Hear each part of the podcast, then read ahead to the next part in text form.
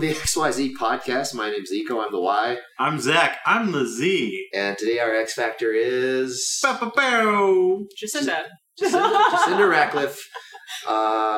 You are a dancer. I am a dancer. Is anything else you would like to add to that title?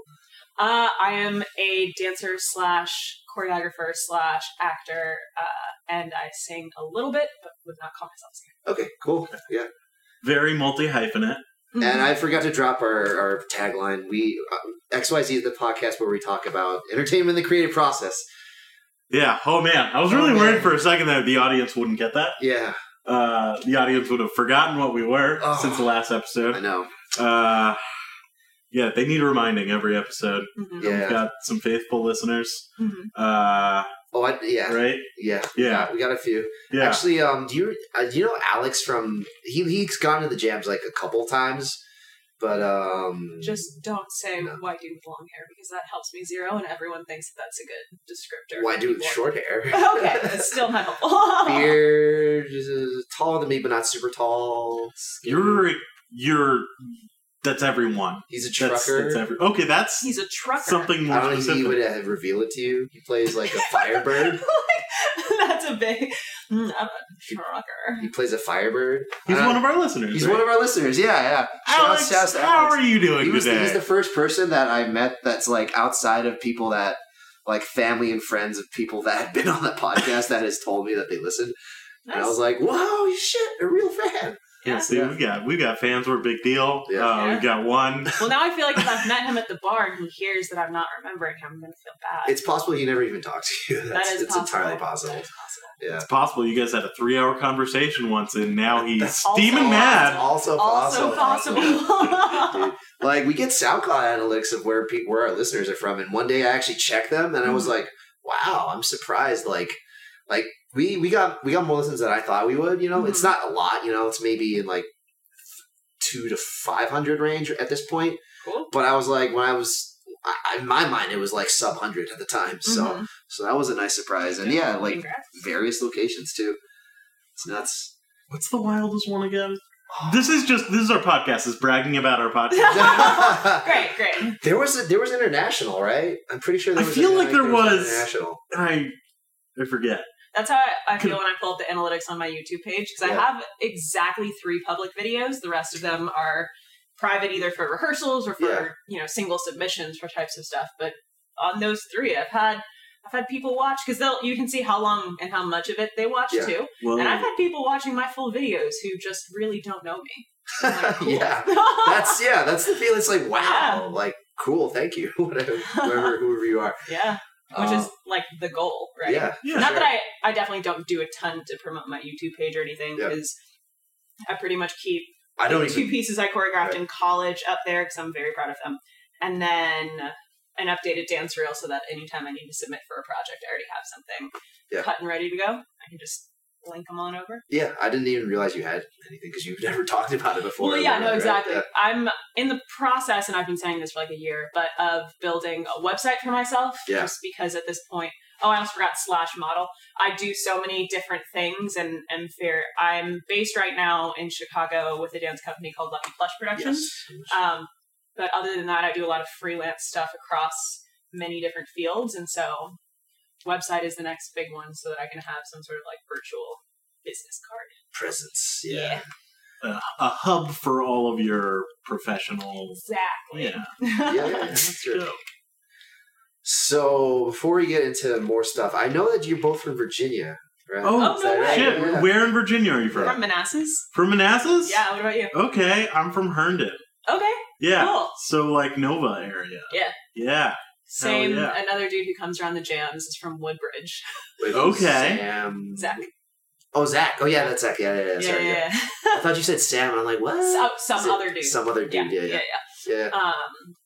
Also Zach, but, you know, that's just a coincidence. I'm sure he spells it wrong. He does spell it wrong. Yeah, because you don't do a C or a K. I don't do a C or a K or an H, because that's blasphemy. I mean, C or a K. I meant H or a K. Oh, shit. I just confirmed there's no K in my name. Even though there's very much a K in my name. You know the weird confession about my name? I'm a Zachary with a CH. But you shorten it to just K? To just ZAK, because that's what my parents told me to do it when I was young. Do it. And you know what? I just do it. Saved on letters, yo. Yeah, man.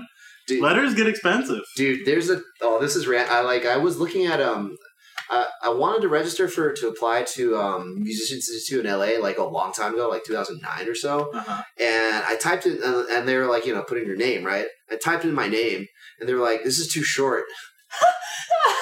like the website rejected me because my name was too short. And I was like, oh, fuck y'all. It's fucked up. Yeah. Your name isn't even that short. Yeah, it's probably last name just being two letters or something. Yeah. But still, you know, that's the thing. Okay. There's lots of people with last names of two letters. Yeah. That feels pretty common. I mean, it's not like hella common. Yeah. But yeah. Definitely not like that's the first that anyone has ever tried to do that, you know? Yeah. Like you have there has to be tons of people who have Yeah. That's weird. But I was like, I mean, at that point I wasn't, you know, gonna do it anyways. But yeah. I was like, okay, all right, fuck y'all. Huh? Yeah. I think I don't really know much about Manassas other than there's like Civil War stuff. There. We have two battles in the Civul War, also known as the Battles of Bull Run. Oh, yes. Yeah. You guys are for Bull Run. The South called it Bull Run, the North called it Manassas, so the North won the war. That's why it's Manassas. Yeah, that makes sense. Yeah. But there's like a Bull Run middle school or something, right? No? There's a Stonewall Jackson High School. I knew that for sure. Yeah. There's a lot of those. Oh, yeah. That one was about 7 minutes from my house. Yeah. There was a Stonewall Jackson. There was a Robert E. Lee High School, I think. Yeah. There's a Jeb Stuart. He was another Confederate general. They're changing some of those, but like 100 years too late. Stonewall, apparently, maybe this is wrong. Maybe I shouldn't say this. To a thing, but I think that Stonewall had a daycare in it. The high school had a daycare because there were so many team popping out. Wow. Yeah. I didn't know that. Wow. I thought you were going to drop some knowledge about the general, but totally not. I'm dropping gossip that no one cares about. Oh man, I remember. So obviously, growing up in Texas, I think Well, I learned about it as Bull Run, but you know, it's probably just I think battle. It is recorded as the Battles of Bull Run, but at the time, it's just that the city was called two different things depending on which who was talking about it. Yeah. Okay, yeah. I know the reason I mentioned some schools. I think I had a friend whose like mom worked at some Bull Run something. Oh yeah, yeah. I don't know. Like I said, I don't know Manassas very well. It's just a suburb. I don't know. I feel if you drive 1 hour in one direction, you're in DC. If you drive half an hour in the other direction, you're in the South. That's Nova for you in a nutshell. Yeah, that's all that is. You know, every suburb is more or less the same. Yeah, that was the feeling I had. Like, so I grew up in the Texas suburb, and when I drove through like Lombard here, essentially, I was like, this feels the same. Yeah. And then when I randomly was on a train through New Jersey suburbs, I was like, this feels the same too. Yeah. Yeah. So there's just some commonality of suburban life. So it doesn't feel like I grew up in the South, or I'm sure you feel similarly, anything. Pretty much everybody, especially in DC where no one's from, it really feels like it's a lot of people from all over the country who move to the DC suburbs. Yeah. Because it's just people who work for the government. Yeah. My parents weren't originally from Virginia. Yeah. No one I knew, we were all first-generation Virginians. That's interesting. There was the occasional rare person who was whose family's been there for two generations. Yeah. Yeah. What's interesting is I feel like a lot of my peers from high school stayed either in Manassas or in the Nova area. But I'm not sure how deep their families were there. I just feel like of the Facebook friends from high school that I still have, a lot of them are living out in that area. I definitely was excited to get out. Not from any, it was a fine place to grow up, and I don't have anything against it. I just wanted to see more of the country, I think. Not... I have love for it being the hometown. Yeah, but I love going back there, seeing my family. I'm really close to my family, so that's nice. But It's not a thing that a place that I particularly felt drawn to go back and live. Yep. Yeah. I the first ticket out of Nova I took. Yeah. Or out of Virginia in general. Well, no, that's not I went to school in Virginia, but so technically my second ticket. What school? William and Mary. Nice. My best friend from high school there. Oh damn. Yeah. What year? We graduated high school in 2011, so she graduated college in 2015. That would have been the same year as me. Yeah? Yeah. What'd you study? Government. Okay, she was doing English. Okay. I went out there and visited a couple times, so maybe we crossed paths. Maybe. Oh, I don't know. I thought I took a lot of English classes. This is a weird regret to have, but one of my regrets in life is that I didn't major in English in college. Really? Yeah. Interesting. Government's not much more helpful of a degree. And also, I don't know. The government majors are all... I have a lot of very good friends who are government majors along with me. A lot of them watch a little too much West Wing. Yeah. And I think subject-wise, I just enjoy writing and reading a little bit more than I enjoy the government. I don't know. Yeah. That's, yep. Yeah. Wait, I don't know. Where did you go, actually? I went to Northwestern. Oh, okay. Yeah. So you did take that first ticket. I took the very first one. The very first ticket. I was like, please. Yep. Yeah. So you've been living here since, what, I guess, 2011 then? Yeah, September 2011 is when I moved out here. I was still technically 17 at the time. Since my birthday's in October. I'm a youngster. Happy... early birthday or belated birthday. At this point, we're so far from it. What might have worked was happy belated half birthday. Yeah. My half birthday was April 9th. So we're almost, I am 25 in about 7 months. Way to go. Way to live to 25 and a half. The quarter century mark. Yeah. I feel like it's a big one. People talk about quarter-life crisis now. So, yeah, and you can rent cars. I think it's a thing that you can't until you're 25. I think you can. I think it depends on the company. Where you are. Because I know when I was living in New York for a period of time, and I worked for a catering company, and they had me rent cars and drive like a carpool to different events sometimes. And I remember I had a moment the first time I went to do it where I was like, can I legally do this? And it was too late. If I couldn't, we were screwed. But they didn't say anything. And also that could have just been sometimes in New York City, they don't care about things. Yeah, there's also... I do know that 25 is the your insurance drops a lot apparently at 25. It did, and I was grateful because I got into an accident. Oh. And then when I got the insurance, it still went down because I had turned 25 in that time period. I think it would have gone down more if I hadn't gotten into that accident, but it went down and I was happy. That's good. Yeah, those are the things I know about 25. Mm-hmm. I know. Crises and insurance. The two important things. Yeah. Insurance. And your crisis. Your crisis. Yeah. Just, two wonderful things that happen to everybody. Have you had the quarter-life crisis? What is it even supposed to be, right? Your midlife crisis is when you realize that you haven't done everything that you wanted to do. I guess so, yeah. I feel like, if anything, I've been feeling sort of this reassessment of my goals. If that's a thing. I feel like that's the general thrust of the quarter-life crisis, even though, it doesn't sound that much like a crisis the way you put it.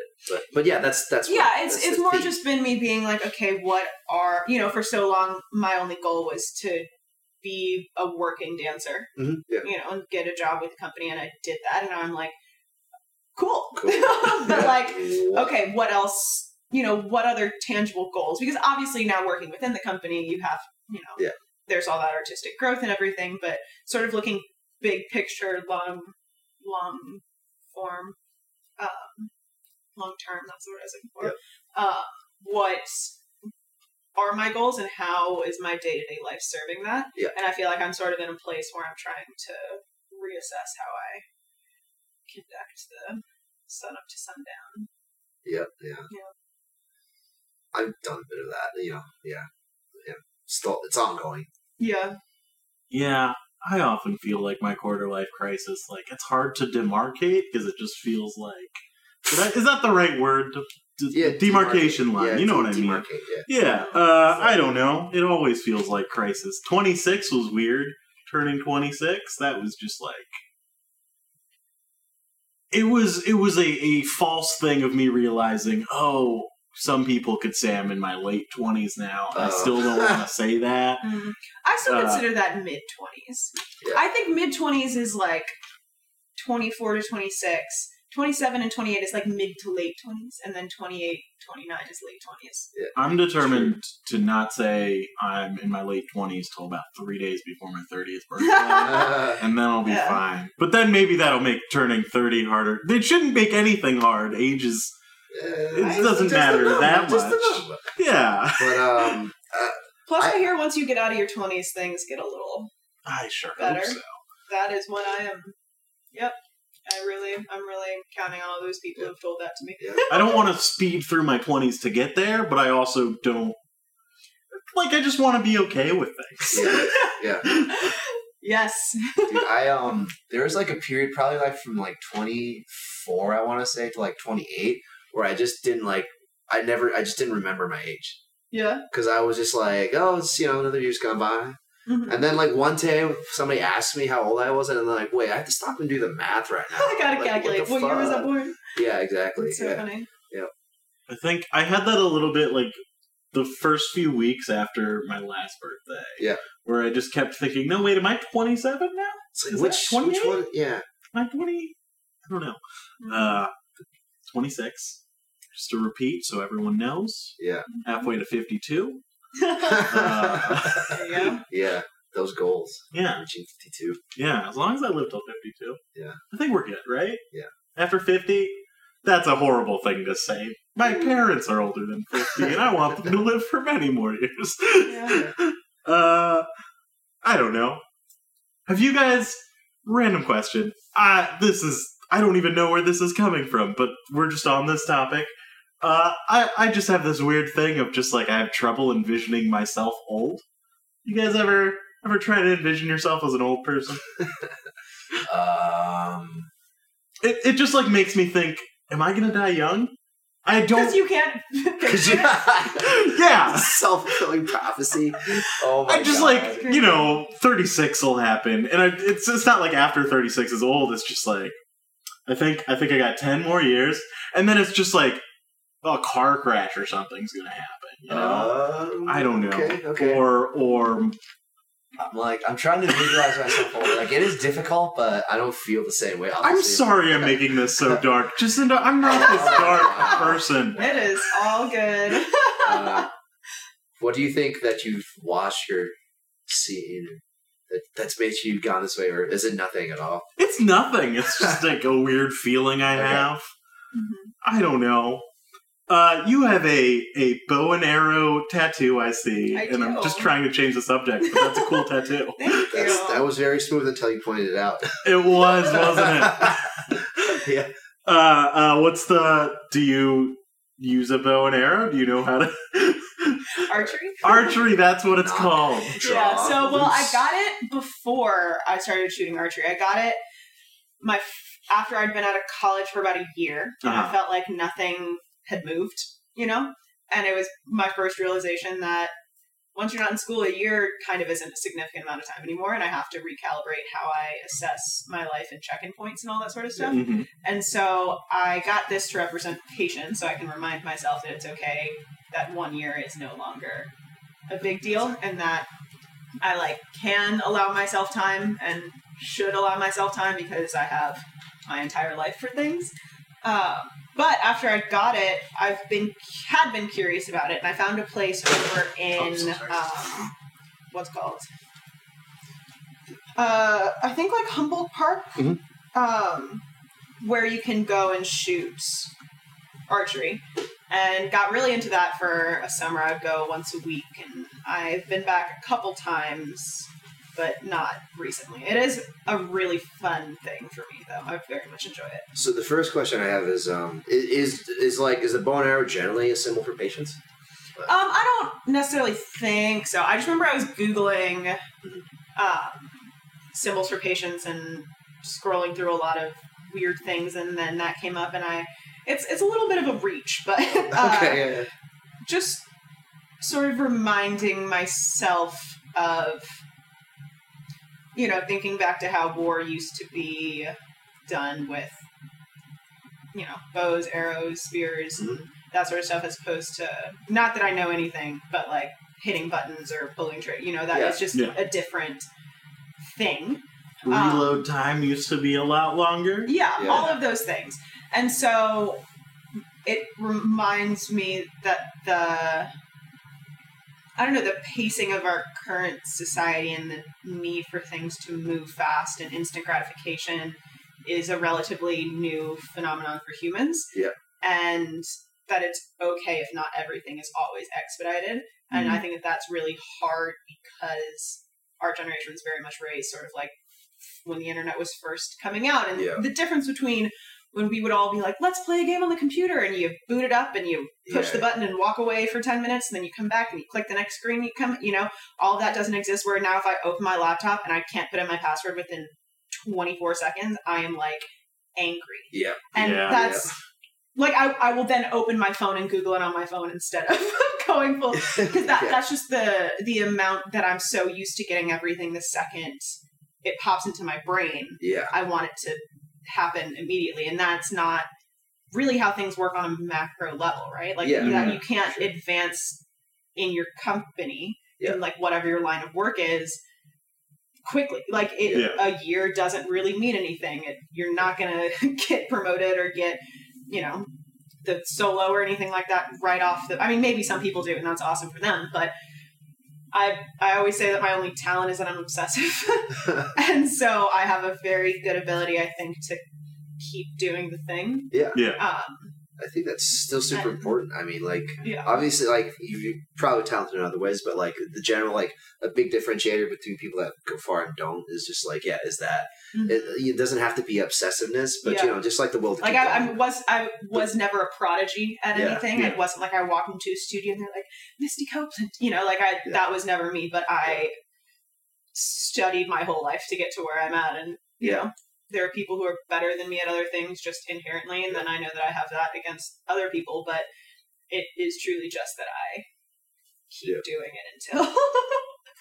I mean, that's like, I don't know, it's just like it's way more important than being inherently talented. It's being inherently talented at having a work ethic and like being able to work at things. Mm-hmm. I was in orchestra growing up. Me too. Oh, hell yeah. What instrument? Violin. Okay, I was a cellist. Nice. Cello is my favorite instrument. It's the best. It really is. What were you going to say? I was like, I was not an orchestra. Oh, well, fuck you. In defiance of all stereotypes. We all play string instruments. That's true. Yeah. That's true. We can see your many right here. Yeah. I remember I was like good at cello at first. Mm-hmm. And then I almost never practiced, and then everyone else practiced. Mm-hmm. And I quickly went from first chair in like the beginning orchestra, which, you know, real big deal, to being the third chair because there were three of us. By the time I played up through the end of 8th grade, and then I stopped because I ran out of electives in high school because I did the most in high school. That's when I stopped. Yeah. Way to go. High five. Yeah. I was first chair, second violin. Okay. So, best of second string, you know? Like, I mean, I feel like the second violin, you're doing a whole nother thing. Yeah. It's just as important.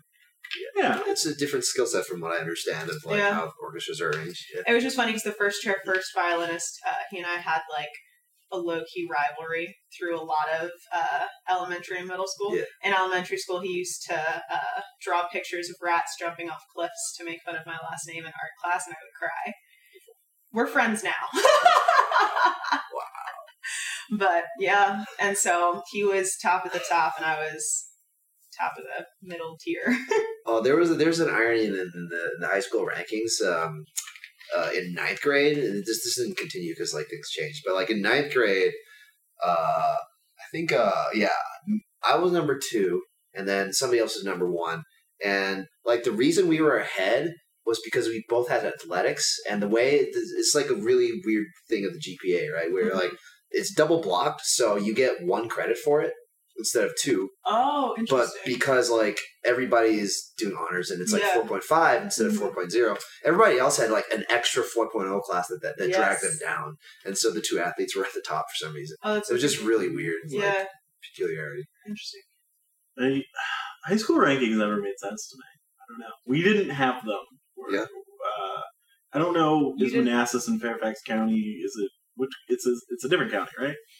It's different, yeah. Manassas is its own thing. We have, you know, one middle school, one high school, and we're not part of like the Prince William County system or Fairfax County or anything like that. Did y'all have rankings? Yes, in the sense that we all had a GPA. Okay, but they didn't Did they publish like they had like a list, like your number blank in this in the class?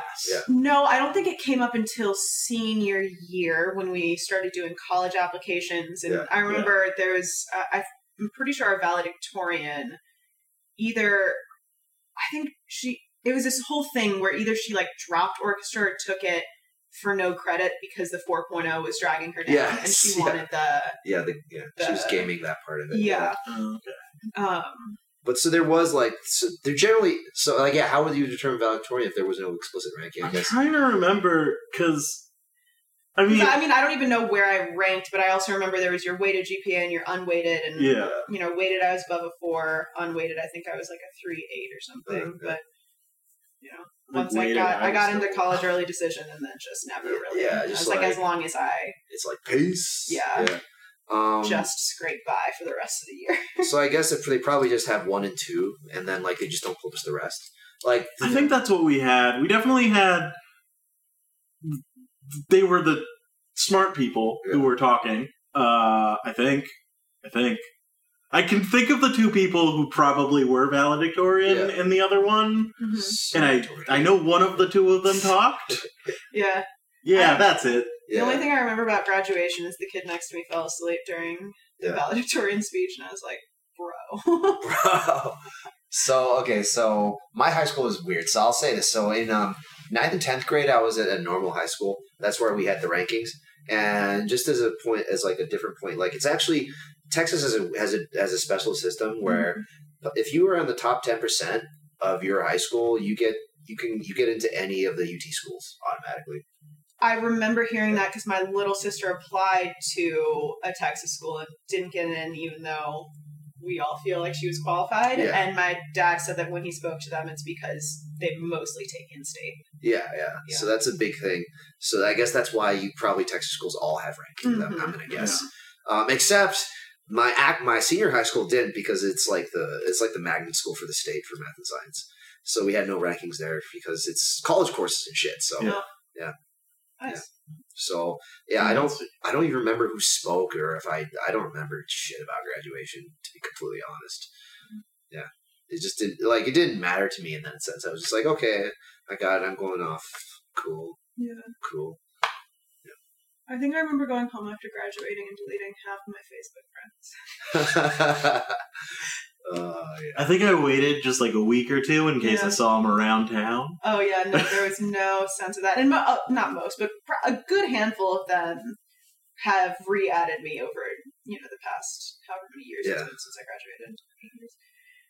Which is, and I think that that's more interesting to then become friends again. Yeah, you know? Yeah. Kind of like see just like how they've changed a little. Yeah, yeah. Or how many. A lot of them have a lot of kids or something. Yeah. It's always weird. Yeah. For me, like, we were all excited about Facebook because that's when it actually, like, I graduated in 2005 for reference. Okay. So, like, back when it was the Facebook. Back when it was the Facebook, indeed, yeah. Yeah. And people were all excited about it because it was like, oh, this is the new thing. Yeah. Yeah.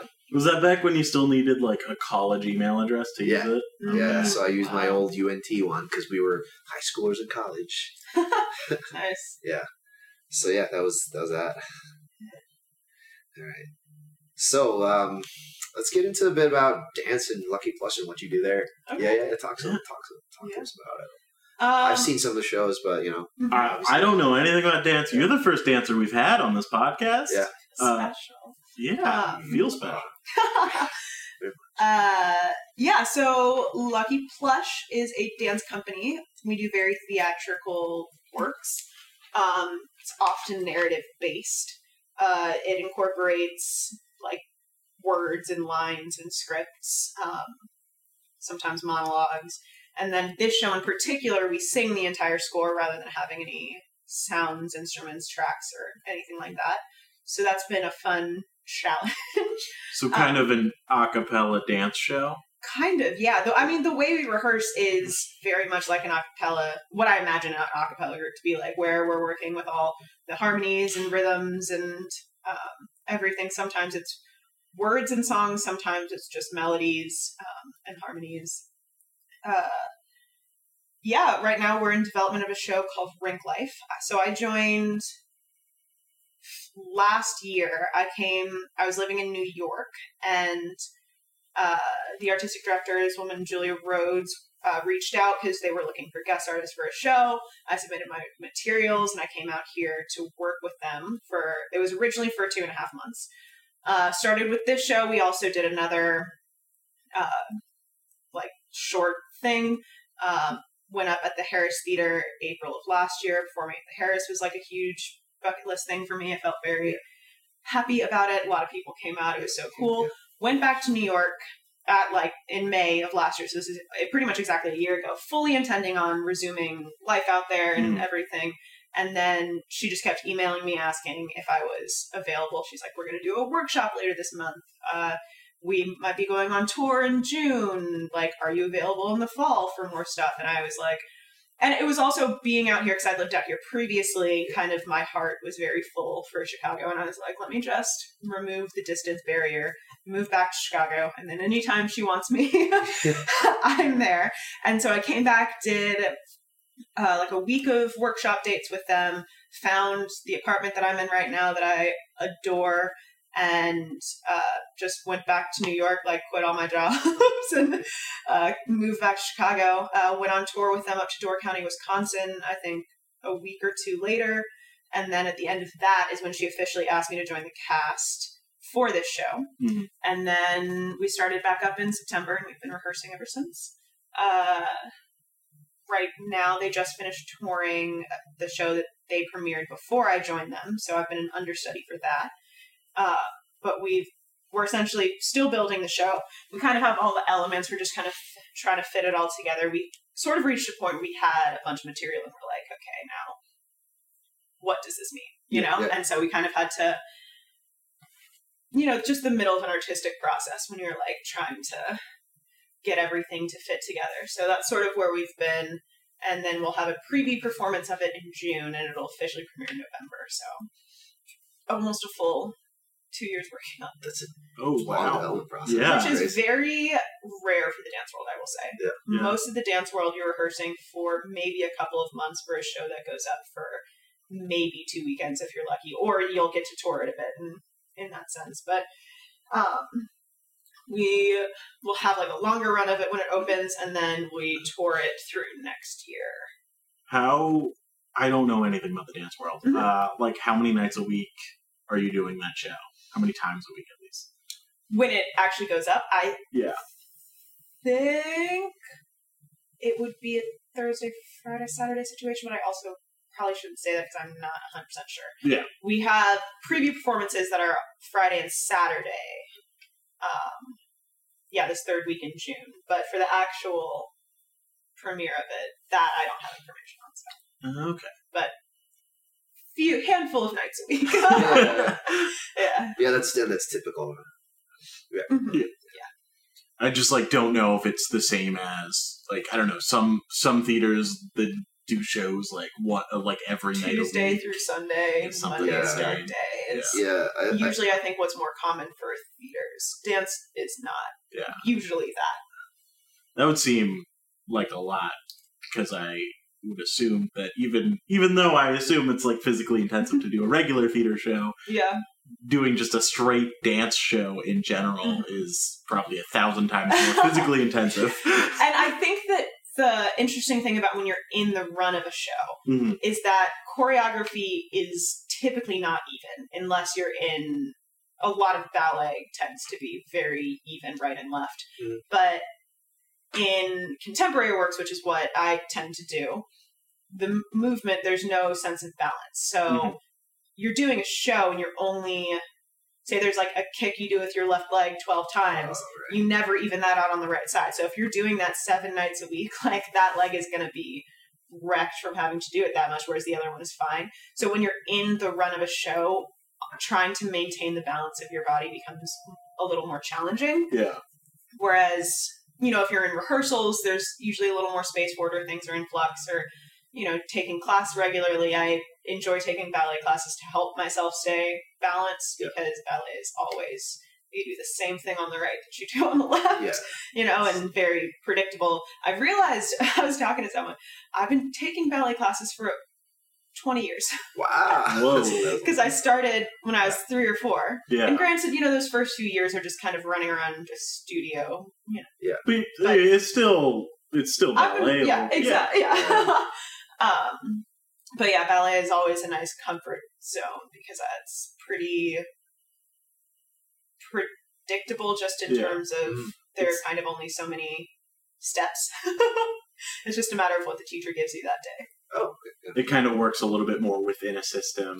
Definitely, like you know geometric. That you're going to get to the bar, maybe do an opening warm-up thing, and then you do pliés, and then you do tendus, and then you do dégagé. Like, there's a very set order. Then you do olive bar, and then you come and you do center, and then you do across the floor. So, and then you jump. Very logical in that way. Whereas most... And then different modern technique classes, if you're taking a specific modern technique, are the same, where it's a similar set of exercises. And then once you start getting to contemporary styles, that's more dependent on the individual teacher, choreographer, and what they want to do. Right. I'm sure there's a lot more variation of styles. You get away from, like, classical stuff. They're trying to develop their own style. Yeah. I think that's one of the things that I enjoy about contemporary, is it's kind of just using all the information in your body and just, it's all fair game. Yeah. And I very much enjoy, because I studied acting. I did all the plays in high school. I was very active in that. And then in college, I did an acting sequence. I studied voice for a little while. And so it's nice that with Lucky Plush, I can kind of exercise all of those muscles. You just have like a bunch of tools in your arsenal, and they're all available to you. Mm-hmm. Yeah. And it's nice to be in a company that allows me to utilize them. Like, whereas a lot of like previous dance things I've done have been more physical based or whatever. And then I've also done a lot of work historically with immersive theater, which I find very exciting. What is that?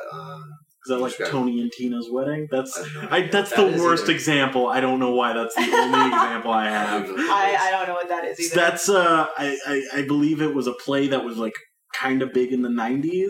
Oh. That like you go essentially to a wedding, but most of the guests are actors, and they're all, and I think it became a movie, but like, interesting. Yeah. Well, yeah, I mean, basically that. So rather than sitting and watching a show, you're like up and moving within the action of it. Oh, yeah. So it kind of... I've been to one, but yeah, go ahead. To like varying degrees, sometimes you're just observing a scene, and then sometimes they're actually talking to you or guiding you somewhere, taking you for like a private scene somewhere, or... it sort of opens it up, and I love it because it's almost... improvisational. Well, it is improvisational without just being a complete free form, because sometimes I can get a little stressed if there are too many options, but it's like I know that my task is this, right? So I did a show called The Great and Terrible Dr. Faustus a few years back, and in that show there was, I played Lucifer, and then there was Faustus, and then the 7 deadly sins. So everyone was assigned to one of the 7 deadly sins. They followed them around. So you're only getting like a snippet of the story. Uh-huh. But I didn't have anyone attached to me, but I had specific scenes where I would take someone from a group, lead them to like a set. So the first one, I would take them all the way up to the 3rd floor balcony, fed them apple pie, and gave them a tarot card reading. And then every time I took someone, I'd mark their arm with an L for Lucifer, and I was wearing bright red lipstick, and I'd kiss it. And then they were like on my team, you know? Yeah. And then I'd drag them around for a few more scenes before sending them on their way. But it was always funny because the second one-on-one scene I had, I had just had this like crazy hysterical laughter. It was a scene in a bathroom. The group leaves. I hold one person back. I then would like take off my necklace, feed them pomegranate seeds, put on a song, dance with them, cry on them, and then pull myself together. I'd have them put my necklace back on. I'd mark their arm. Then they'd come around with me. So the first opening night, I had a few friends come to the show. Yeah, yeah. So I tried to plant them in the group so that I knew who I was taking. So at least the first night, it was like, okay, familiar face. And I know that I can be in character, but like, you know. Yeah, yeah. The stakes feel a little bit easier. Yeah. And also people are paying to come see me perform. I want to give them an experience, you know? Yeah. And so this friend who I planted in this group wandered off on his own. So when it got to that part, I was like, I have to keep one of these people. Mm-hmm. And it was like, I think the group was maybe 6 people and 5 of them were over the age of 80, just like did not. And there was one kid. He looked like he was maybe like 20, 18, 20, whatever. I'm like, okay, Pikachu, I choose you. Let's do this. And the second they left, I was like, he has never been alone in a room with a girl before. Oh. What did he do? He froze. So I'm dancing. I'm crying on him. He's just like patting my shoulder lightly. I was like, oh no.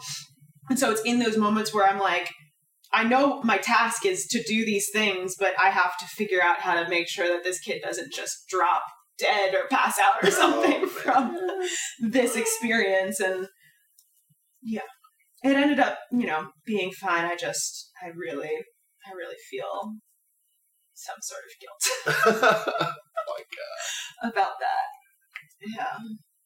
That show sounds amazing. That sounds awesome. It was a really fun show. Yeah. I really enjoyed it. And it's always interesting because for my dance shows, I bring out everyone from Moe's. And most people don't go see dance or theater normally. Sure, it's just not sort of in the repertoire of things that they do. So it's always fun to then hear about their experiences. And especially that one was so off the wall. That last time? Huh? Yeah. The last time with the you guys workshopping? Oh no, sorry. You're talking about the old one. Yeah, that one was fun because a bunch of them came to the last work in progress showing of the piece that's going up soon. Yeah. And there's a Q&A after. And they all participated. And I was like, this is so nice. I did not understand at all what it was like. That it was a roller rink, but yeah. Most people didn't. Yeah.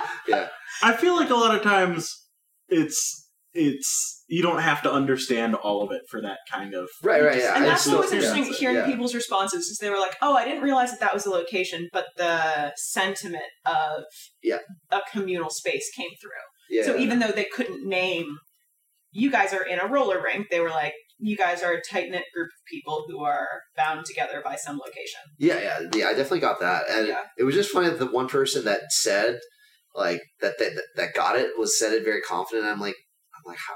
What? I'm like, what? Yeah, yeah. It's like well, really? And then I look at the program, and I'm like, oh yeah. And I didn't realize that until probably like later, like not even after the show, but like when I got home and looked at it, I was like, oh yeah, it says the rink on it, and I'm like, it's called Rink Life. I'm like, oh my God. I was wondering when you first name dropped that. I was trying to figure out, is it like a hockey-based? No, but we do have a roller derby at some point. Yeah. Roller derby. Ooh. Yeah. That's cool. I still don't understand what roller derby is, but like... Neither did we. There was one day that we spent just reading the Wikipedia page over and over trying to understand the rules of the derby. Is that the one where people are in teams and they're racing around? Yeah. And there's violence, maybe? I don't know. I know that it's violence, physical. Maybe, is a good way to describe that. Yeah. Okay. Yeah. There was like a movie with Drew Barrymore? Yeah. Yeah, same movie, I think. Oh, yeah. I never saw it. I did not either. Clearly, otherwise we would understand this. I remember seeing trailers. I remember in the preview, it was just Ellen Page like, I'm good at it, Mom. You have to let me do it. You know, that classic, no, Dad, I'm giving up your dream. Like, oh my God. She's like not doing what her mom says because she discovers her love of the dirty. I think I remember the trailer came out like not long after she was in Juno. Yes. And it just, all I could think of is it's just like, oh, it's Juno, but on roller skates. Oh. Like, I know it's probably so much more than that. That's so much. Can you imagine if she just made a career on being like playing teen pregnant people? Like, oh my God!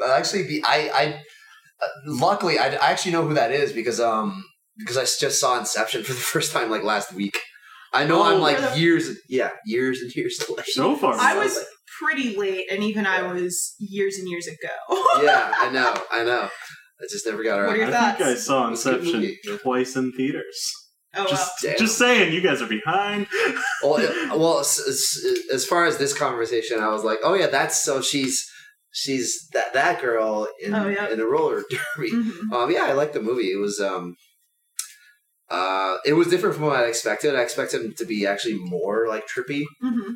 just because people talk about the visuals. But I feel like that's one of those things where the movie's hyped up so much that at some point you got to be like, you got to reset the expectations so that you can actually go in. Yeah, you know, it's trippy for like what it is. Yeah, but I feel like, in the grand scheme of trippy movies, it's a pretty straightforward movie. Yeah. It's more like it's not like druggy trippy. Yeah. It's like, more just mental gymnastics of what is real. Well, right. Yeah. You know? It was just like that. Yeah. There was one trippy scene with the visuals where obviously the first time she's in the dream world. Mm-hmm. I'm like, okay, this is the iconic part, right? Yeah. But then, like, there's, like, so much movie after that. So I'm like, I enjoyed it. I just didn't realize that, like, oh, that's the part. I think I talked about this with Indiana Jones, too, where, like, the first one, like, the iconic, like, the ball rolling down. Mm-hmm. I was like, that's in the first, like, 15 minutes. And I'm like, okay, I didn't realize it was, like, I thought it was, like, at the climax of the movie, you know? Yeah. So that was an interesting thing. I like the arc, and it's kind of interesting how, it's like, so the motivation is to plant this idea in his head to break up his father's empire, right? Mm-hmm. And like from the outside, purely on the competitive side, where it's like, oh, we need this to happen so we can actually compete in the energy market. It's kind of a very cold and personal thing, mm-hmm. but the way they actually do it, it actually gives value to the dude mm-hmm. because he's like, oh, like in somehow he's actually kind of mentally, not actually, but mentally reconciled with at least the idea of his father mm-hmm. and his relationship with his father in his head. So mm-hmm. it actually provides that, which was like... Yeah, a weird emotional layer to it. Yeah. I mean, I think that's generally why the movie works anyways, is because, mm-hmm. I mean, actors and emotions, right? It's not the plot, even though it's cool. It's, you know, it's not fundamentally about that. Yes. Yeah. Totally. I feel like that's like a Christopher Nolan thing, where it's like, his plot is like... about emotion, right? And it's not like, I don't know how to describe it. It's oftentimes he can seem more like a plot over characters kind of director, but a lot of times his plot is in itself an emotional arc. I don't know. That makes sense.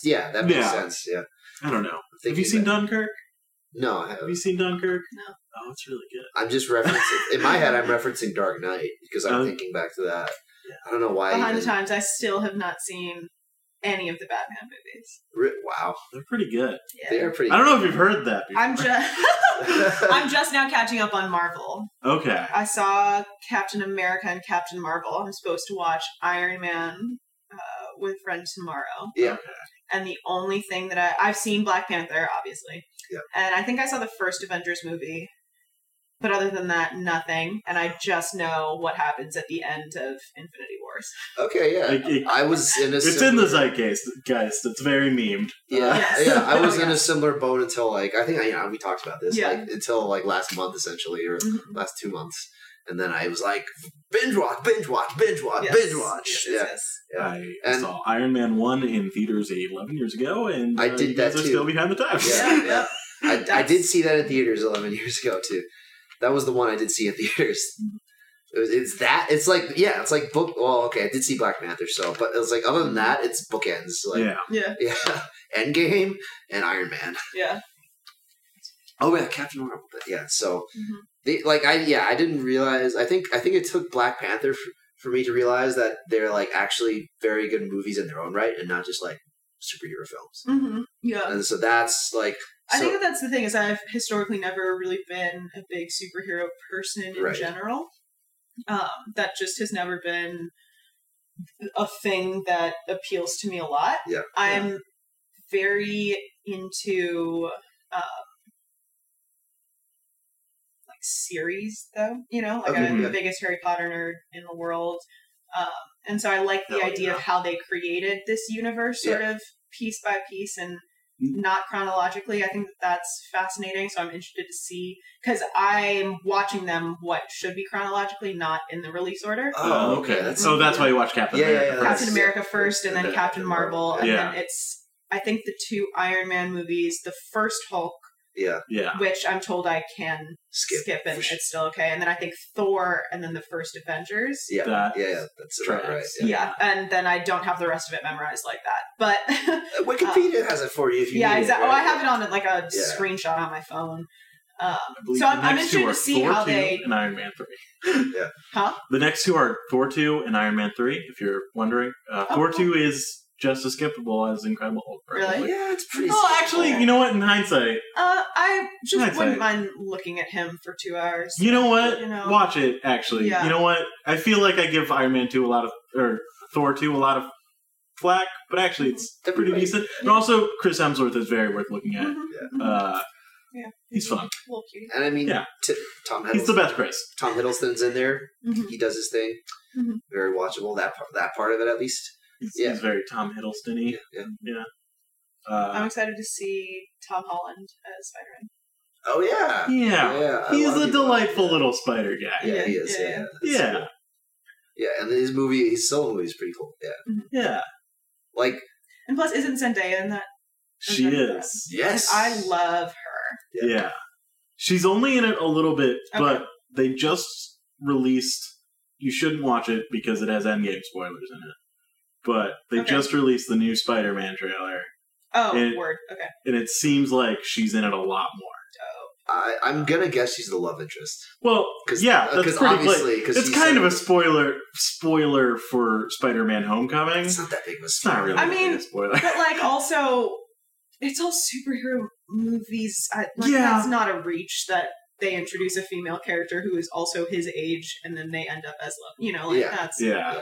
It's so at the very end of Spider-Man Homecoming, she's just like, yeah, some people call me MJ. And you're like,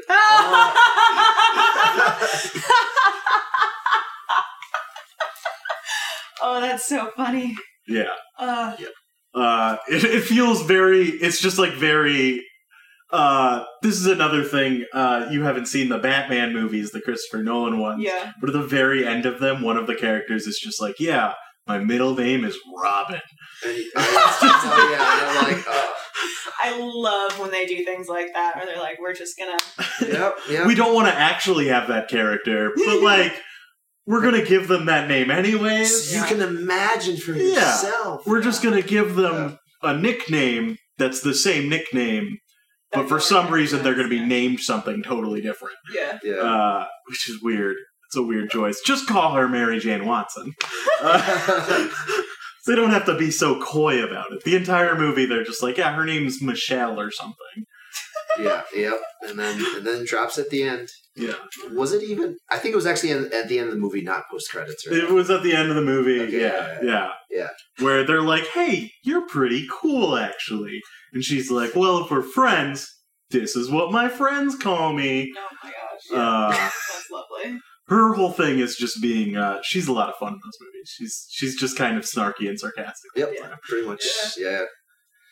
Those movies are great. And then, they're a fun time. Yeah. They're a fun time. This whole, it was like, I started tracing kind of like the progression of how their villains, because it's kind of like they start off actually decent with, the first three, I want to say, excluding Hulk, where, Obadiah. Iron Man 2 is kind of... No, I'm not counting Iron Man 2. But Iron Man 1, Captain America 1, and Thor, they're reasonably interesting. And then it gets to, like, the second, Phase 2, the villains take a dip. Yeah, I think they got a little lesson. But I feel like, you know, they've gotten back. Thanos, oh, yeah. Phase three villains. Oh, yeah. Very good, yeah. We've been super Marvel obsessed recently. Yeah. Our last... Outcast the rest of the world. Yeah. Yeah. It's funny, between that and Game of Thrones, the only two things I'm thinking about. So left out of... Not a Game of Thrones watcher either? Well, what happened was I binge-watched the first 4 seasons with a friend when there were only 4 seasons out. Yeah. And then I haven't had HBO since. If it helps, so I'd love those to are the best 4 seasons. Really? I'd love to be caught up so I could, like, participate. But yeah. So I'm very much trying to be... I feel like people love to hate people in general, but to hate people for liking things. Okay. And so it's like half the internet is like freaking out about all of those things. The other half's like, oh my God, shut up already. And I'm like, let them enjoy things. I don't know. Let people enjoy things. Yeah. Yeah. Yeah. That's a good way to be. I really feel like that because my biggest example is I cannot put to words how happy I am that the Jonas Brothers are back together. And they are they do the exact same type of stuff. And I love it, and will not be shamed for it, because it brings me joy, and I think that's valid. You know? That's perfectly valid. I just had a conversation with my D&D group recently. Yeah. A couple of them are big Jonas heads. Yeah. I learned. Mm-hmm. Yeah. I feel like everyone just wants to, I don't know, be cynical or, you know, not like things because of... It's just people trying to be too cool or whatever. Yeah, yeah. It's also like, it's okay. Have fun. It's okay to like a movie even though the plot is cliche. You know, it's okay to just have a feel-good movie or song or thing that you enjoy. It's okay to reread the Harry Potter series because you just want to experience that. You know, it doesn't always have to be... It's okay to reread the Harry Potter series. I feel like nowadays, like the genre niching or, like, genre subculture, like, separation is much, much less. It matters a lot less. Yeah. And I'm like, why? But I feel like... I partially think it's because of the internet in some ways. But it's like, if you think back to... My frame of reference is, like, punk versus metal in, like, late 70s and 80s. Mm-hmm. Where like those two groups of people did not like each other. Yeah. Like they really hated each other. Mm-hmm. Like, you know, like people spit on each other's type of shit. Well, sometimes people just like to like dig so hard into their identity as like their fandom identity. Yeah. And they use that as a reason to cloister themselves and to kind of be like, yeah, well, they're not part of my in-group or whatever. Yeah, and that's what I'm talking... Like, and part of the reason I think for that is because back in those days, right, you didn't have Spotify or anything. So if you wanted to listen to these bands, you had to go buy the record, and that was like a not insignificant part of your income or whatever money you have to spend. Yes. So if you have to listen to music, you could only listen to a subset of like the entire like available music in the world. So that kind of like naturally lends itself to that. But now media, at least for music, like I said, you just have Spotify. Mm-hmm. So if I it's just as easy for me to listen to like a pop song as it is for like to listen to a metal song. So it's like whatever. Yeah. I really don't care anymore. You know. So yeah, I don't know how that applies to other media, but you know, for music, that certainly is like. I make really weird playlists on Spotify. If I'm being honest. Oh, same. So, yeah. My playlists are always like what. Do I feel like listening to right now, and just what songs do I like right in this exact moment? And sometimes I think my current playlist has everything from Jonas Brothers new stuff to like Waxworks new EP to like my mom's African music and some Ingrid Michaelson. Dude, I have a playlist that literally says this moment dash and a date. Yeah. Yeah. That's one of my playlists. I just give mine, I just like keep updating with a weird new title. Sometimes it's just the first song I think to put on there, or sometimes I'm often making them while either watching a TV show or listening to a podcast. Yes. And so it's just the last sentence I heard is the title of that playlist. Nice. And it just ends up being, it's just like what I want downloaded on my phone at that time. Yes. Because I download by playlist, and sometimes I'll get a playlist that's like, I don't know, There's a couple, look, don't shame. There's a couple Carly Rae Jepsen songs that are fucking bangers. I don't know this one, actually. Oh, okay. Whatever. The song Run Away With Me? Her big song is Call Me Maybe. Yes, it is. But the song Run Away With Me is a straight-up banger. I don't think I know that one. Oh, man. I'll take your word for it. Okay. It's got like a sax in it. Nice. And it's fucking dope. And I'll have that on the same playlist as some heavy metal thing or some. Yeah. Because that's the thing is I feel like most people make playlists like, this is my workout playlist. Like, my workout playlist can very easily still just go over to, like, Stand By Me. Like, yeah. I don't think I've ever been able to hold a playlist to a single theme ever. Same. A lot of times I'll put in random, because I'm, like, into soundtrack music, so I'll put in a random... Oh, yeah. I'll put in, like, a random track from a soundtrack a lot. What? Huh? Like, what soundtracks? So the guy who does the Game of Thrones soundtrack is really good. Oh, yeah, yeah, yeah. Ramin Djawad? I don't know how to pronounce it. I'm going to butcher his name, and I feel awful about it. You should eventually look this up. Yeah, but he also does the Westworld soundtrack, which is very good. He does a lot of other stuff. I think he did Iron Man 1, actually. He did do Iron Man 1. I just saw that, because I was looking through that. The theme to Iron Man 1, which is not on Spotify, at least as his original thing, it used to be on my iTunes when I was using that. It was really good. Driving with the Top Down, it's a good pump-up jam. Yeah. I think the closest to one theme, and it was actually one theme that I ever got, was I put every single Harry Potter soundtrack onto one playlist, and you know how every college had one library that looked like Hogwarts? Yeah. So, yeah. Because everyone is like, oh, my college is unique for that. It's like, oh. Every college tour you go on, you'll have that one tour guide who'll be like, no, some kids on campus say, this is just like Hogwarts. Yeah, no, it makes us really unique and special. Also, we have hundreds of clubs, and you're like, cool. But yeah, so I'd go to the one that looked like Hogwarts and felt like Hogwarts, and I would study listening to that playlist. And the funny thing is, I was studying for this class I took as a science distro. Hindsight shouldn't have taken it as a it was called the Neurobiology of Communication, and I got a straight up F. Like, I just failed the whole class. I think I got an F in that, just hearing that title. Yeah. Yeah, just bombed the whole thing, studied every day for it. I was in that library. I read that textbook cover to cover. I went to every lecture. Nothing. Damn. That does not sound like I don't think I could tell you a single thing that happened in that class anymore. And I probably couldn't while I was taking it, even though I had extensive notes. And I just remember I got the final, and there were words on it. I'm like, I've literally never seen that combination of letters before. Like, I've never encountered this word, let alone do I know how to answer this question based on it. Fuck. Fuck. I remember I cried, and then my mom said that she was proud of me. She's like, you gotta be a little easier on yourself. Dude, my test at Caltech, I mean, I never had a take-home. I think I had maybe one take-home test. But the take-home tests are apparently always the worst for everybody because, like, it's take-home open book. So it's like, well, if it's take-home open book, they're never going to ask something that's straight from the book. Yeah. It's always some crazy shit. Mm-hmm. Yeah. Something that you have to kind of think up. You have to really have to, like, I'd actually so the tests generally were not directly from material that you had covered, but now I understand why, because like it's actually it's like I don't know if the teachers consciously were thinking about this, but it's kind of like with like machine learning theory, where it's like, all right, have you just memorized like the material, or have you actually learned it?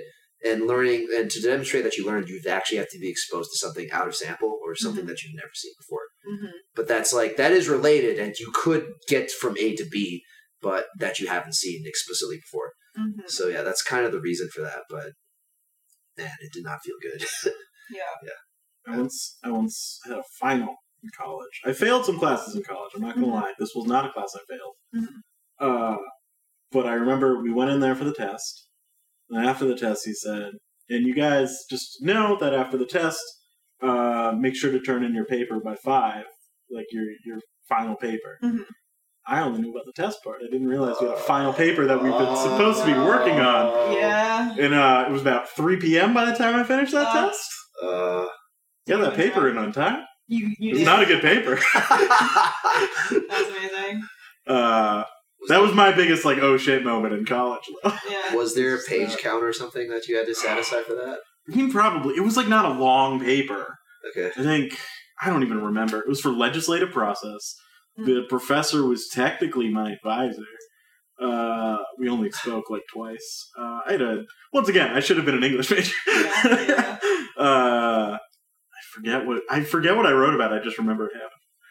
Nice. I don't know. You guys talking about that kind of jogged my memory on that one thing happening. The end of my senior year of college, I burned out so hard. I was supposed to write a paper for one of my dance classes, and I opened my laptop at like midnight the night before. Like, put a heading on, just closed my laptop and went to bed. Got to class, she's collecting papers. She's like, if you don't have it, just come talk to me, it's fine. Didn't go talk to her. The next class, she's like, if you have it, bring it up. If not, just come talk to me, it's fine. She and I, to this day, have never spoken about that paper. Like, I see her, she takes dance classes sometimes. Like, we always had a good whatever. I think that she understood it was senior year and all of that, but I got an A in the class. I never mentioned that I didn't turn it in. She never mentioned that I didn't turn it in. We just both let it happen. It's just, you guys don't acknowledge it. It's just kind of an open seat. It was just secret. Like, she was like, you're a grown-ass woman. Because I'm like, I know you don't want to read it. I don't want to write it. This is a technique class. Like,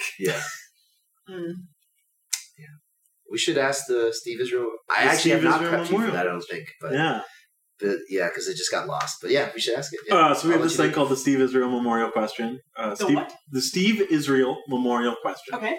Steve Israel is alive and well. Okay. He did go to William & Mary also, but he's not from Nova. Okay. That has nothing to do with this. Okay. So the question is, what is the wildest thing or craziest thing, I forget how we word it, that you're willing to admit that you believe in? Oh,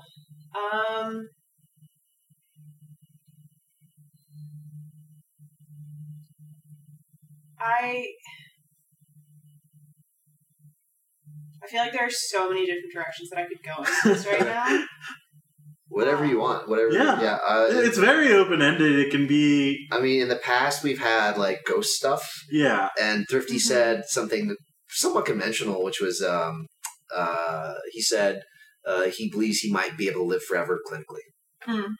That was an interesting because one. Of technology, yeah. Those are some directions. There's some diametrically opposed directions. Yeah. There's definitely been some astrology that's been talked about. It can go any way you want. It doesn't have to be something that's like. There's no extra points for like literally the craziest. It doesn't have to be a metaphysical thing either. It doesn't. Well, I'm just trying to think about what I believe in. Like I have trouble answering this question. I ask it all the fucking time. I think that I believe mostly in that there is goodness in humanity.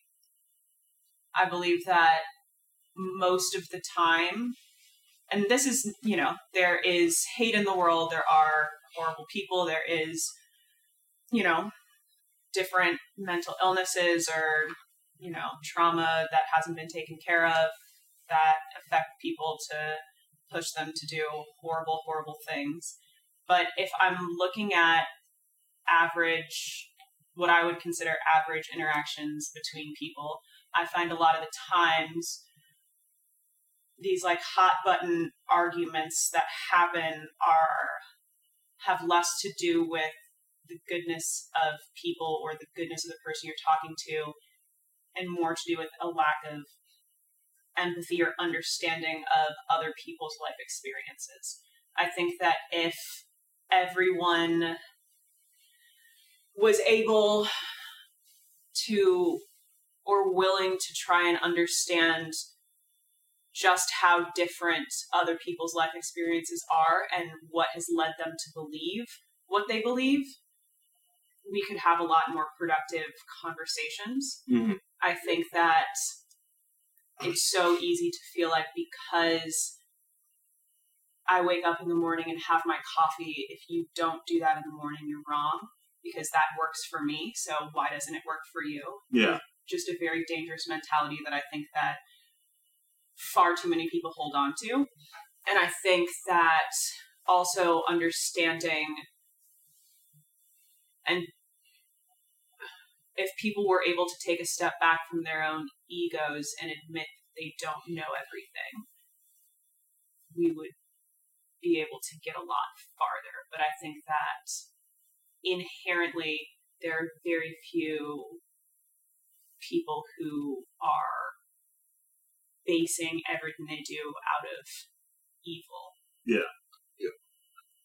I really like that answer. Yeah. Mostly because I agree with it. That has been a thing that I've been very curious about, fascinated in, is how we speak to each other about, because there are so many things in the world and the government and our interactions and the way that we police our own language and how we speak to each other, that I feel like when I encounter someone who has a differing opinion, I want to understand what in their life has led them to believe that. Mm-hmm. And then I want them to understand what in my life has led me to believe what I believe. Yeah.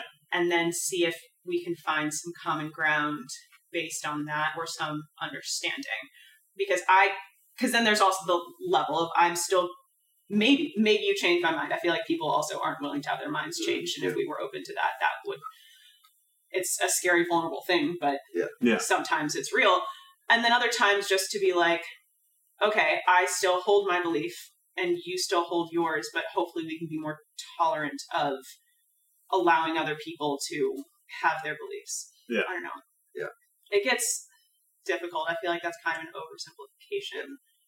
But I just think that if we could figure out a way to heal the manner in which we have conversations, it would be much easier to then focus on the content of it. But I feel like because we don't have a handle, it is our just own human reflex to, when met with an opposing idea, respond with a little resistance. Yeah. Mm-hmm. Yeah.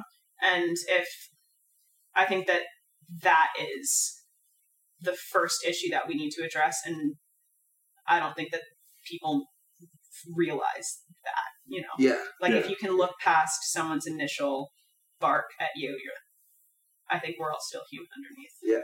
I like to think that we all generally want what's best for other people, mm-hmm. but a lot of times, I mean, what's best often depends on your perspective, your individual perspective. Exactly. And other people is like, I feel like sometimes it's like you want what's best for your like 100 closest friends generally or something like that, something of that sort. Mm-hmm. And so then you think about who are your 100 closest friends, and like some people have very narrow sets of people for that. Mm-hmm. Some people have more diverse sets of people for that. Mm-hmm. And like that affects a lot of it too. Mm-hmm. Yeah. Yeah. Yeah. Remembering that we're all just subject to our own experiences and it's hard to hold someone to responsible for information that they've never been exposed to. Yeah. And so then how do you bridge that gap? Yeah. Or also like another example is like I feel like some of the way like news is presented now, I keep some like conservative news on my phone just to see what like, and I just get the sense that like the way the information's chopped up is just so weird nowadays. Well, 100%. It's so like cherry picks. Because I think too what's interesting is I very much try to be open. I obviously have my beliefs, but I don't know. It's especially in the way that media frames things, I feel like is one of the biggest poisons right now. Yeah, absolutely. Because everyone is using fear tactics to keep people believing what their side is. Mm-hmm. And I feel like I always try to research deeper than just the headlines, which obviously, hopefully we all are doing, but it does take consuming media from a variety of different it can take a lot of work, you know? To be informed. Yeah. Yes, exactly, exactly. And it's tiring sometimes. Yeah. And well, like part of it is like I said, so there's the framing and the spin, right? Which can be very obvious. Mm-hmm. And although even that some people don't sometimes realize. Sometimes it's not obvious. People don't realize it. Yeah.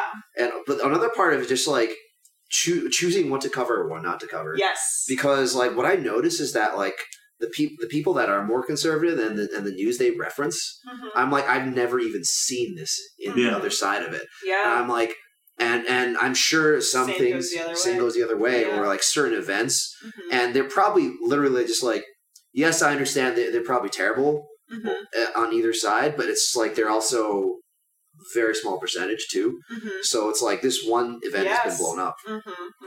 Yeah. Yeah. I know there was like, there's an event happening. There's something going on in like China that I only found out about today because of The Daily, okay, which is like the New York Times like mm-hmm. daily podcast, yeah. which is it's like it's a minority group I'd never even heard of before called the Uyghurs. It's like a Muslim Asian group. Okay, yeah. And it was just like interesting to me that what I was hearing is something that. Like, it felt like people should be outraged about, mm-hmm. but I'd also never heard of it before. Yeah. And a lot of times you get that kind of selective thing. Do you guys listen to the podcast? Have you guys heard of the podcast Citations Needed? No. So they're kind of a podcast on the media, and they were talking about how, like, even some of the...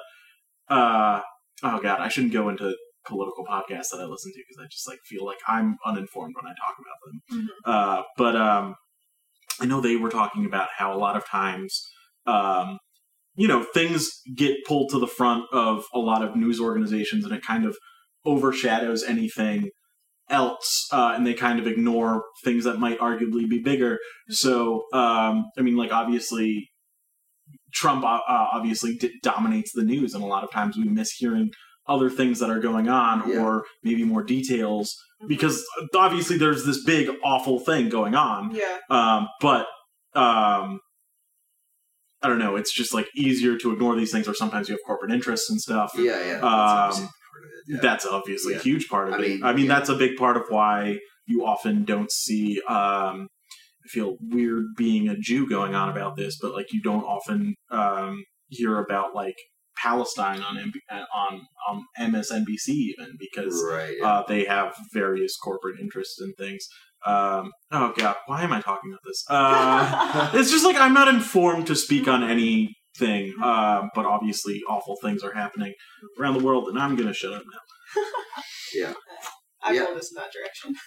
Sorry. Said I pulled us in that direction. No, like we should all be researching things and not just like, I don't know. I feel like, I mean, yes, definitely that is huge. But I feel like that sometimes to me feels like such an untangible goal to know everything that's happening in the world and how much weight I And you can't know everything. So yeah, I feel like where I've been focusing a lot more of my attention recently has been trying to understand individual interactions. I was having a conversation with a couple of good friends, and one of them was like, I feel like I don't know what it even means to be woke, because it's like there are just so many things, and I definitely don't have an answer to that. I'm not going to pretend to, but I don't know. As we were talking, we were just sort of like, it's a journey, not a destination. Yeah. And it's about engaging with people who have had different life experiences and believing their experience, you know? Yeah. And not just, again, saying I woke up and had coffee this morning and that made me feel good. So why doesn't everyone just wake up and have coffee? And that is that, you know? Yeah. So I don't know. I feel like I've just been more interested in how to have conversations, and I don't know, starting on a more micro level, because I can't do anything about things happening in Palestine. Right. And this is probably a selfish thing in me, but it doesn't make me feel good to look at every single one of the world's problems. It makes me feel small because I can't solve all of them. I don't even know where to start. And so then how do I start? Yeah. And what are things that I can do that make me feel like I'm at least contributing to helping push the needle forward in terms of us all being okay, or, you know. I mean, on some level, you can only look into things so much. Yeah. And it's so hard before you're just flooded with it. Yeah. You know?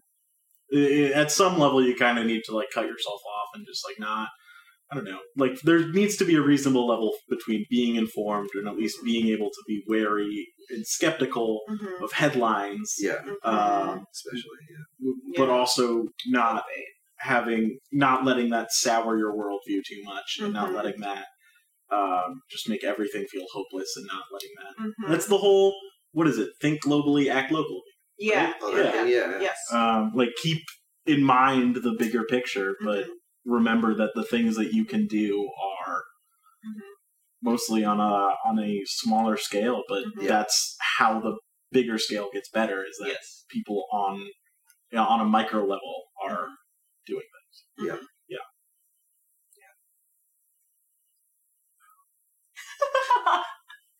The quietest. Yeah.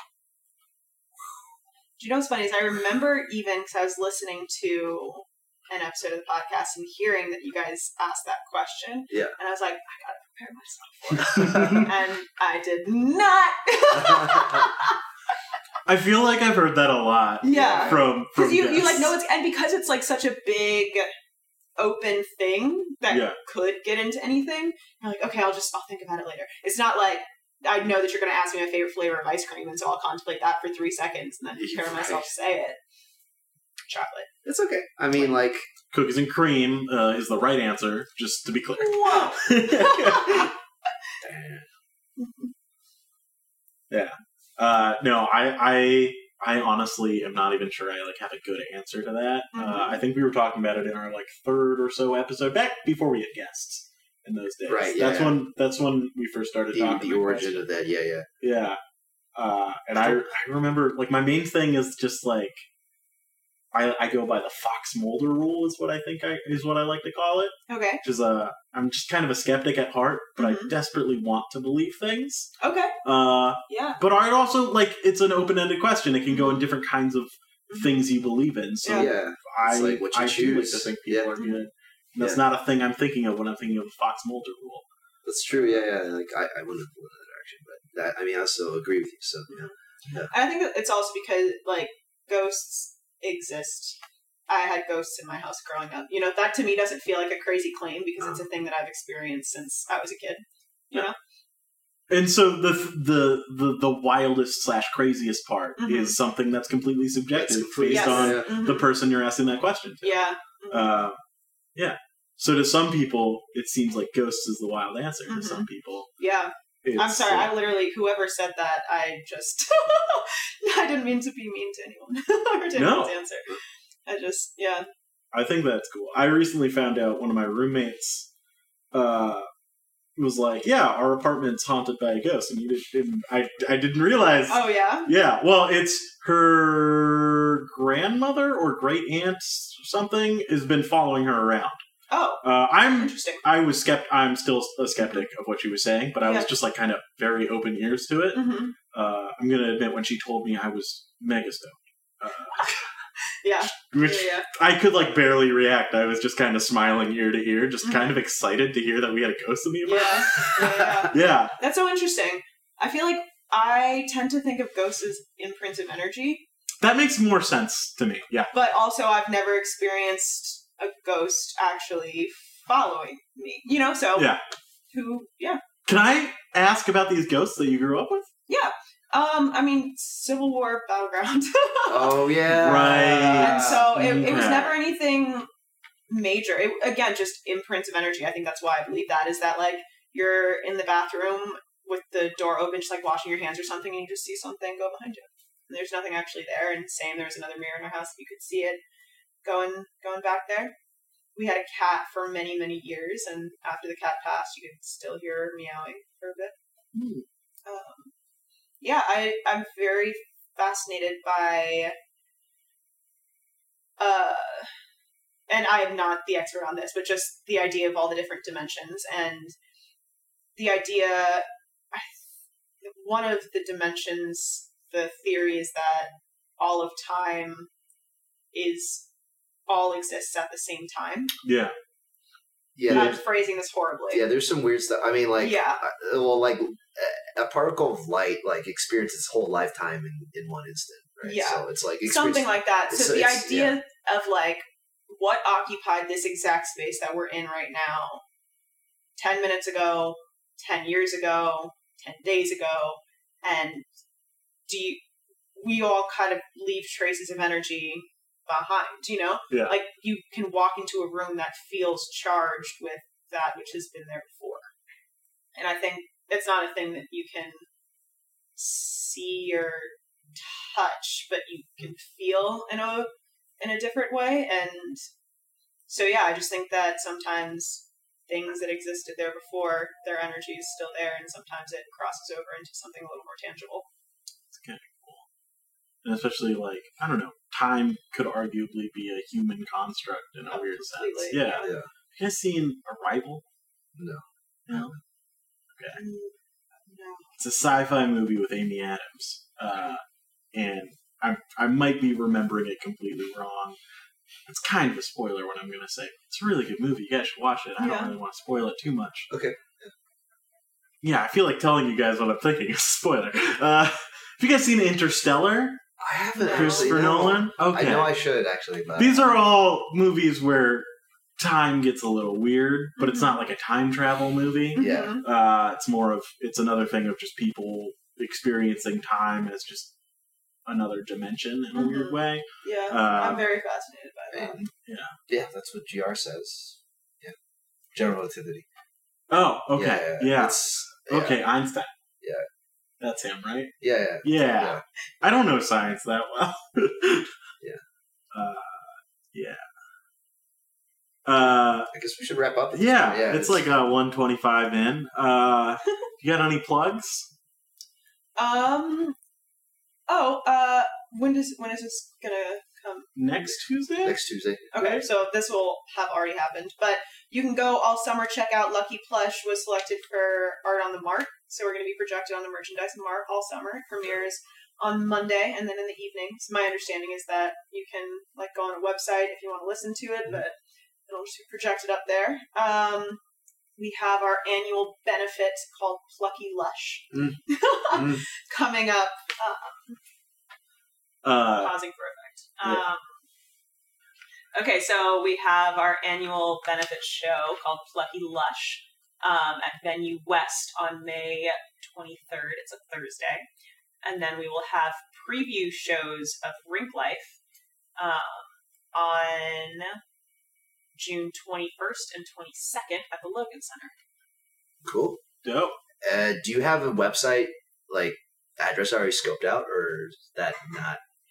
It will be JacindaRatcliffe.com, okay. But I have no idea at what point that will go live. Okay, yeah. Cool. You got anything? Nah, I'm out right now. Yeah. Yeah. That's fair. Thank you guys for having me. Yeah, thanks for coming on. Yeah. Once again, from the XYZ podcast, I'm the Z. I've been Nico. I've been Zach. And I've been Jacinda. Bye.